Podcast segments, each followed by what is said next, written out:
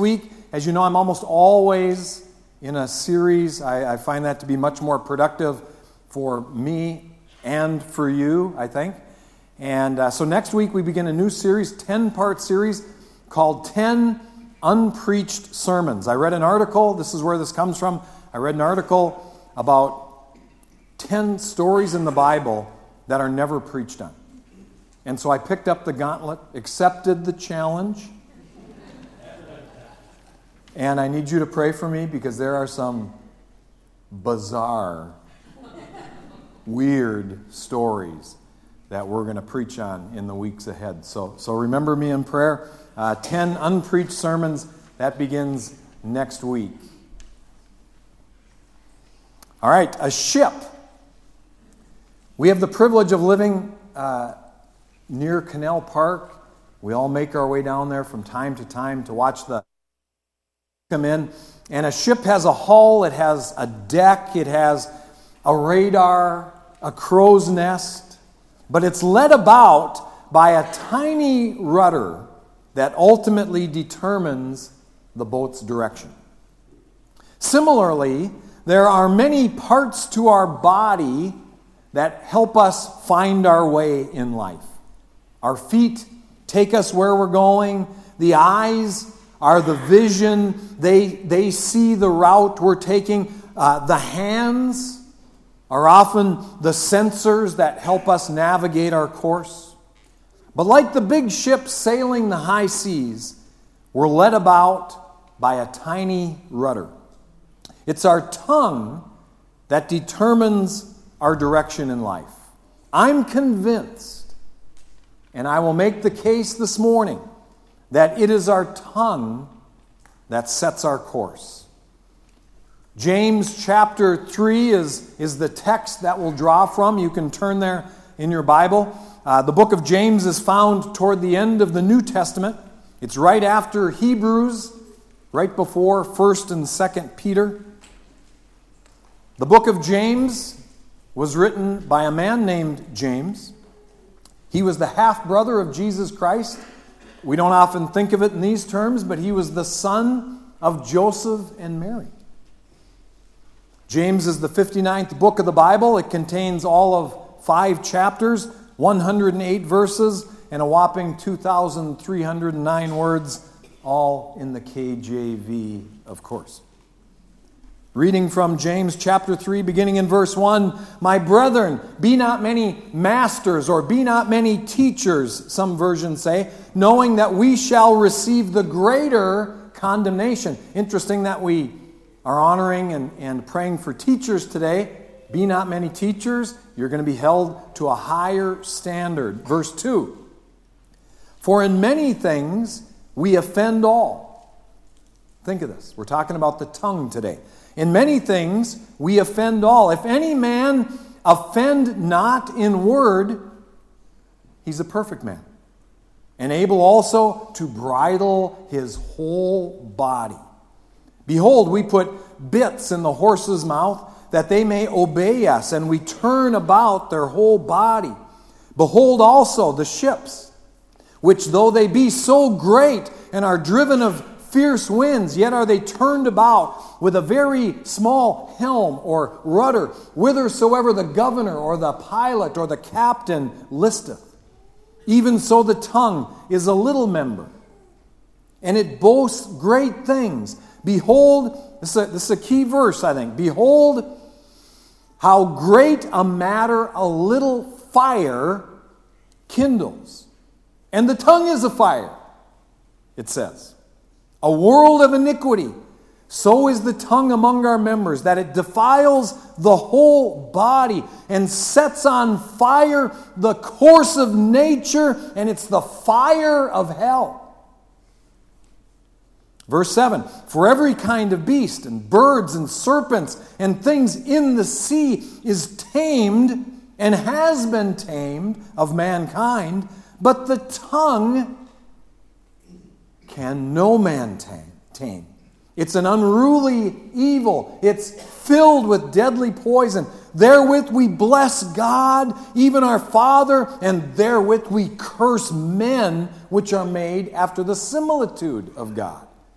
Out of the same mouth proceeds blessing and cursing.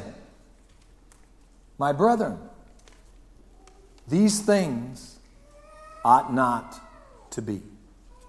Lord, I pray that you would speak to us this morning through your word. You would bring this to life. Lord, that it would speak to me and would speak to the folks that are part of the congregation today, that we might leave reflecting on what it is you're doing in us. And we give you thanks in Jesus' name. Amen. A horse can weigh up to 1,200 pounds and even beyond, and yet a tiny bit in its mouth determines its course. And I believe that the tongue is our pathfinder, it's our tongue that determines our direction. First of all, the tongue is a window into our heart. They say the eyes are the window to the soul. If you're trying to determine if, if someone is sincere, you're trying to determine if someone is telling the truth, then you, you look into their eyes. And in much the same way, the tongue is a portal into our heart. Your heart and your tongue are connected. There's a pathway leading from the depths of your heart to your tongue. What's in your heart will eventually come out your mouth. Your passions will bubble over.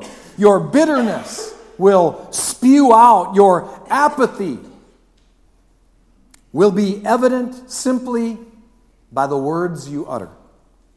A teenage girl with a crush on a boy will talk incessantly about him. A guy in a fantasy football league will tell you over and over again about who's on his team. We talk about our new job. We talk about our new car. Why? Because what you love, you will talk about. We talk about what's in our heart.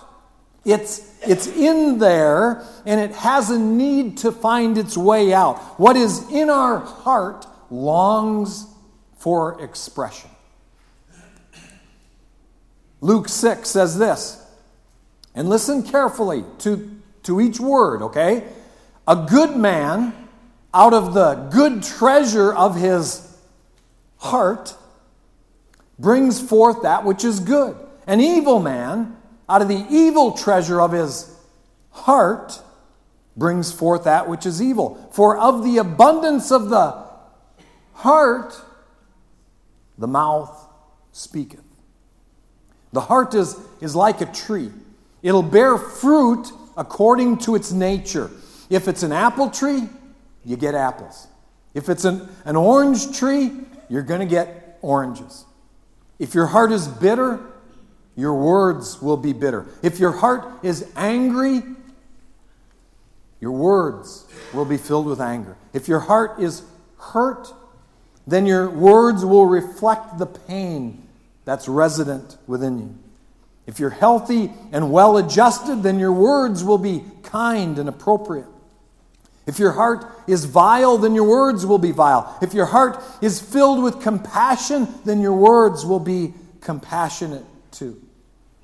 Isaiah 32 says, The vile person will speak villainy. And that's a great word, villainy. And his heart will work iniquity, to practice hypocrisy, and to utter error against the Lord, and to make empty the soul of the hungry. Note the connection between the heart and what we speak, what we utter. The tongue, Proverbs 10 20 says, the tongue of the just is, is as choice silver. The heart of the wicked is of little worth. There's quite clearly a connection between the heart and the tongue. Out of the abundance of the heart, the Bible says, the mouth will speak. So it begs the question what kind of tongue do you have? The Bible mentions, by the way, all kinds of tongues. There are perverse tongues, evil tongues, gossiping tongues, hateful tongues, foolish tongues, critical tongues, boasting tongues, impetuous tongues, lying tongues, and a host of other tongues characterized by the words we speak. Our tongues are often out ahead of our brain. Who can say amen to that? We, we can say things and instantly wish we had it back. Our tongue can even manifest itself on social media without ever saying a word. We pass on the dirty joke. We post the meme laced with profanity or the post that champions hate or disrespect. We write negative things about people in our life or, or leaders or people of influence. We, we criticize at every turn. We're quick to cut someone down to size and agonizingly slow to encourage or build someone up. It all says something about us. In fact, Facebook and other forms of social media can provide a sort of transcript, if you will, of our speech. Maybe we could benefit from a review of our posts for the last few months. It just may reflect what's in our heart. What if every night, as we got into bed, we were handed a transcript of everything we said that day? Every word, every conversation, all of our dialogues and monologues, every rant and every idle comment from the last 24 hours. Well, it would tell you what kind of tongue you have, and it would be the same answer if you were asked what kind of heart you have. The tongue, you see, is a window into your heart. And out of the abundance of the heart, the mouth speaks. Verse 8 of James 3 says that no man can bridle the tongue, no man can tame the tongue. The tongue is an unruly member, impossible to tame, and it sounds as though there's nothing we can do. Our words are often running a second or two ahead of our filter. Our common sense lags behind in our loose lips and our quick draw tongue. We just blurt out the first words that make their way from our heart to our mouth. And the best we can do, it seems, is apologize after. I simply do not believe that that's the best that we can hope for. I just think we're working on the wrong end of things. So, how do you deal with the tongue? I have two, two little tricks here to help you deal with your tongue. Number one, deal with what the tongue draws from. I've become a fan, and I never thought I would say this. I've become a fan. No, I did wear purple. but I have become a fan of some old westerns.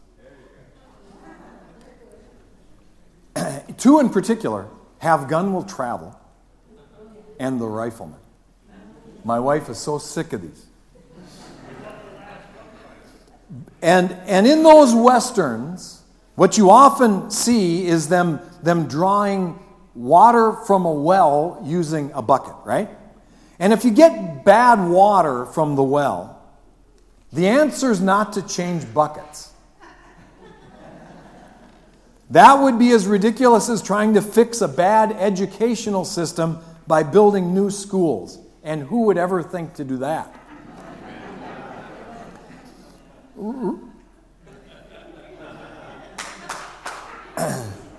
Rather than trying to control the tongue, we need to deal with the heart. We need to deal with the well that the bucket of the tongue draws from. The tongue is not the origin of evil, the heart is. And the heart, according to Jeremiah 17 9, is deceitful above all things. The heart is deceitful above all things and desperately wicked. Who can know it?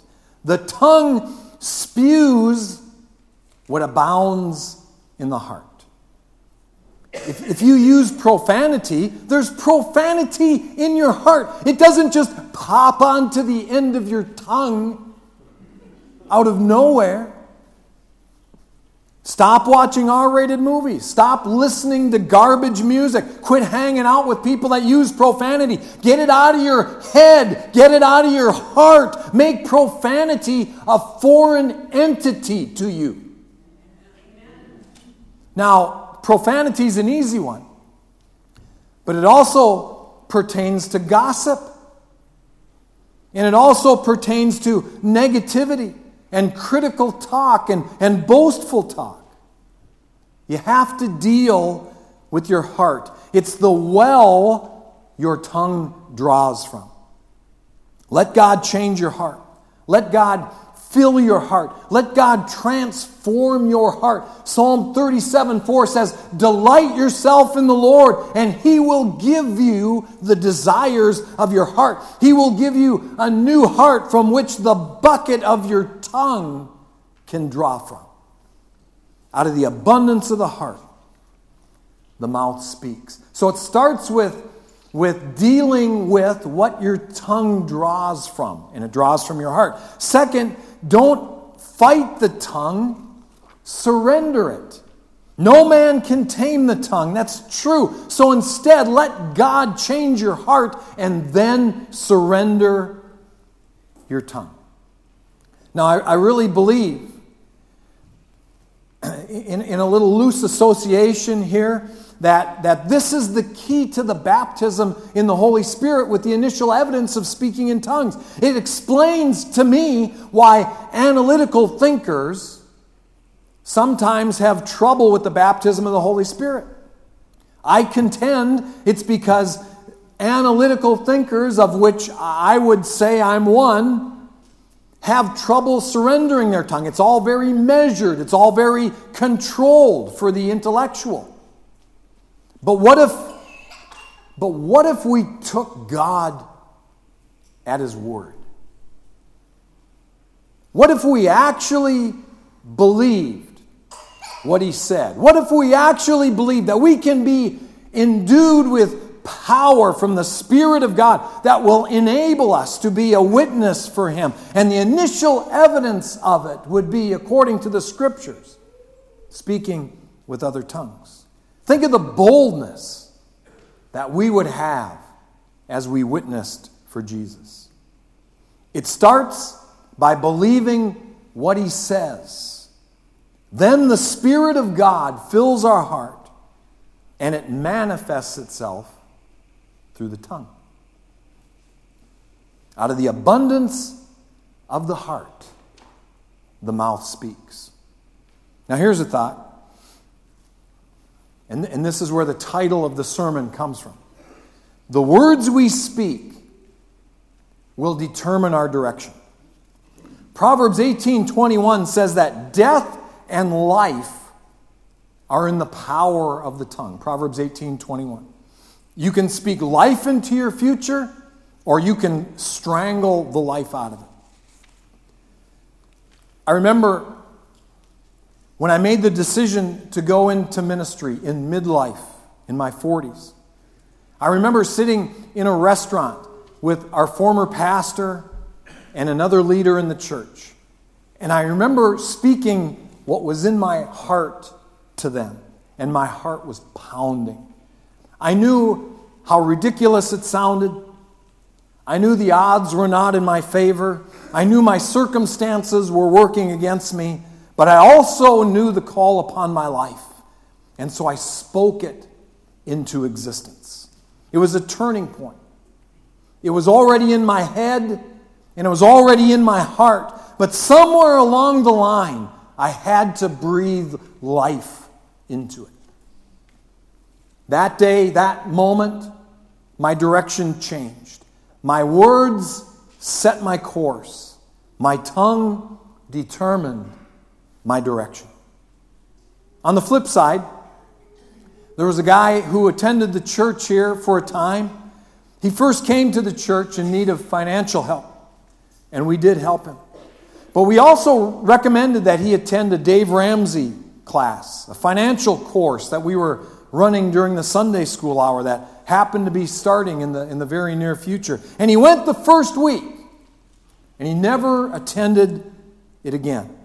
The next time I asked him, next time I saw him, I asked him why he quit going. And this is what he told me.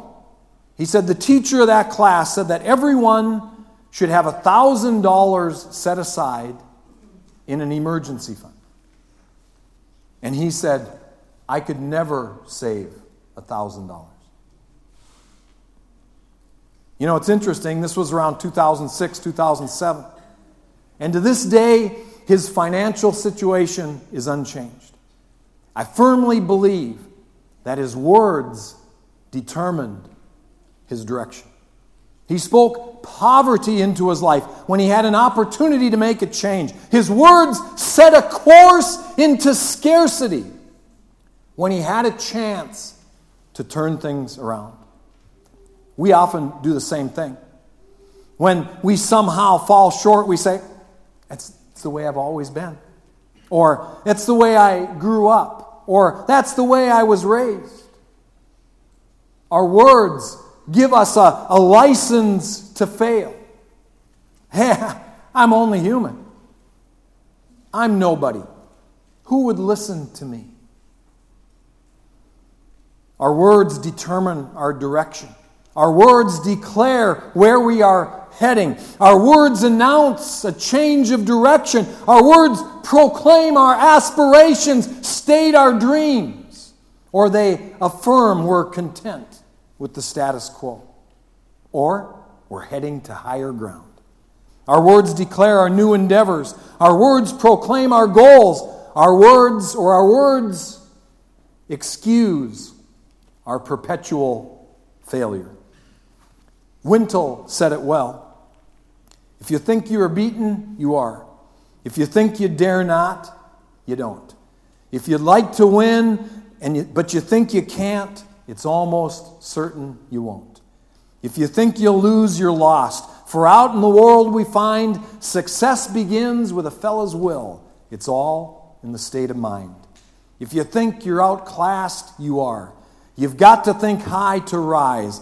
You've got to be sure of yourself before you can ever win a prize. Life's battles don't always go to the stronger or faster man, but soon or late, the man who wins is the man who thinks he can. Winning is in your heart. And winning manifests itself in the words we speak. Your words will determine your direction. So don't talk like a loser. Speak life. I like that song that we sang about, about I'm a child of God. And I'm going to say I am. Speak life.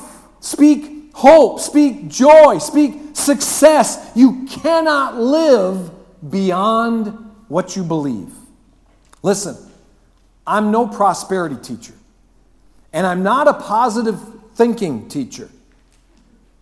But I am a guy who believes very strongly that it's really important to think right. The way you think will fill your heart. What's in your heart will spill out into what you say, and what you say will affect what you do. Out of the abundance of the heart, the mouth speaks, and your words determine your direction. Your tongue is your pathfinder. It's clear to me that words matter. Surely the tongue is important in charting the course of our life. Ephesians 4:29 says, "Let no corrupt speech proceed out of your mouth." Colossians 3:8, "Put away shameful speaking or filthy communication from your mouth. Your tongue sets your course, your tongue determines your direction. And I know, I know that there's many of you thinking here today that I'm overstating this at least a little.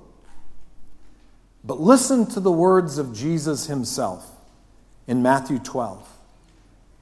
But I say unto you that every idle word that men shall speak, they will give an account of in the day of judgment. Now listen to verse 37. this ought to send a chill down your spine. For by your words you will be justified, and by your words you will be condemned. Your tongue will determine your direction in life. Your tongue will set your course. It's the, it's the rudder, it's the helm of our life, it's the, it's the bridle in the horse's mouth, it's the steering wheel of our existence. Certainly, our words will affect our witness. It's true in a negative way. James 1:26 says, "If any man among you seems to be religious, and bridleth not his tongue, but dece- he deceives his own heart, and his religion is in vain. Maybe we consider ourselves Christians, but what do the words say? What do unbelievers think of us as we speak? They're weighing our words, you know. Job 34 3 says, The ear tries words as the mouth tastes meat. Our words affect our witness. It can be true in a good way. Colossians reminds us, Let your speech be always with grace, seasoned with salt, that you may know how you ought to answer every man. The tongue sets the course for your life. Let me close with this thought. I believe that's true in the earthly realm, and I believe it's true in the spiritual realm. Romans 10 9 and 10. If you confess with your mouth the Lord Jesus and believe in your heart that God raised him from the dead, you shall be saved. For with the heart, verse 10 says, for with the heart Man believes unto righteousness, and with the mouth confession is made unto salvation. The heart tongue connection is supremely evident. Your tongue determines your direction, and it's out of the abundance of the heart that the mouth speaks. Lord, I pray for these folks this morning. I thank you for each one of them. They're all in a different place along that journey. But Lord, I pray that this morning we would recognize the role of the tongue. So often our words are, are flippant and indiscriminate, impetuous. Lord, I pray that we would Stop working so hard to control our tongue and instead begin to look at the well from which it draws from. Lord, that we would pour into our heart the good things so that, like a tree, our tongue will, will bear fruit, good fruit, because there's good things in our heart. That's why we come to church. It's one of the reasons we come to church to praise you, to hear the songs that proclaim your name, to, to uh, hear the word of God, to fellowship with those of like precious faith. It helps to, to fill our heart with good things. But an hour and 15 minutes of church on a Sunday morning isn't enough. We have to find a way to fill that well all week long. I pray that you'd help us to that end. Lord, help us to make good decisions on what we put into our well, the well of our heart. I think of that final portion of Scripture, Romans 10 9 and 10. Lord, we confess you this morning with our mouth. We say it with an assurance that Jesus Christ is Lord. We said it in the song I'm a child of God. I believe in Jesus. I believe that, that, that Heavenly Father, that you sent Jesus into this world to die for my sins, that I might be justified, that I might be redeemed, that I might be set free. And even if I'm still in bondage at this moment, I can begin the journey toward freedom. And so I refuse to let my words express the fact that I'm content in my sin, that I'm content in my bondage. Instead, I proclaim that I'm headed for higher ground. I'm aspiring to be free. I'm aspiring to be the man, the woman that God has called me to be. And I will let my words be my pathfinder. I will let my words set the course. For by my words I will be justified, and by my words I will be condemned. Lord, help us, I pray, in Jesus' name. Amen. I am chosen, not forsaken. I am who you say I am. You are for me, not against me. I am who you say I am. You are chosen, not forsaken. I am who you say I am. You are.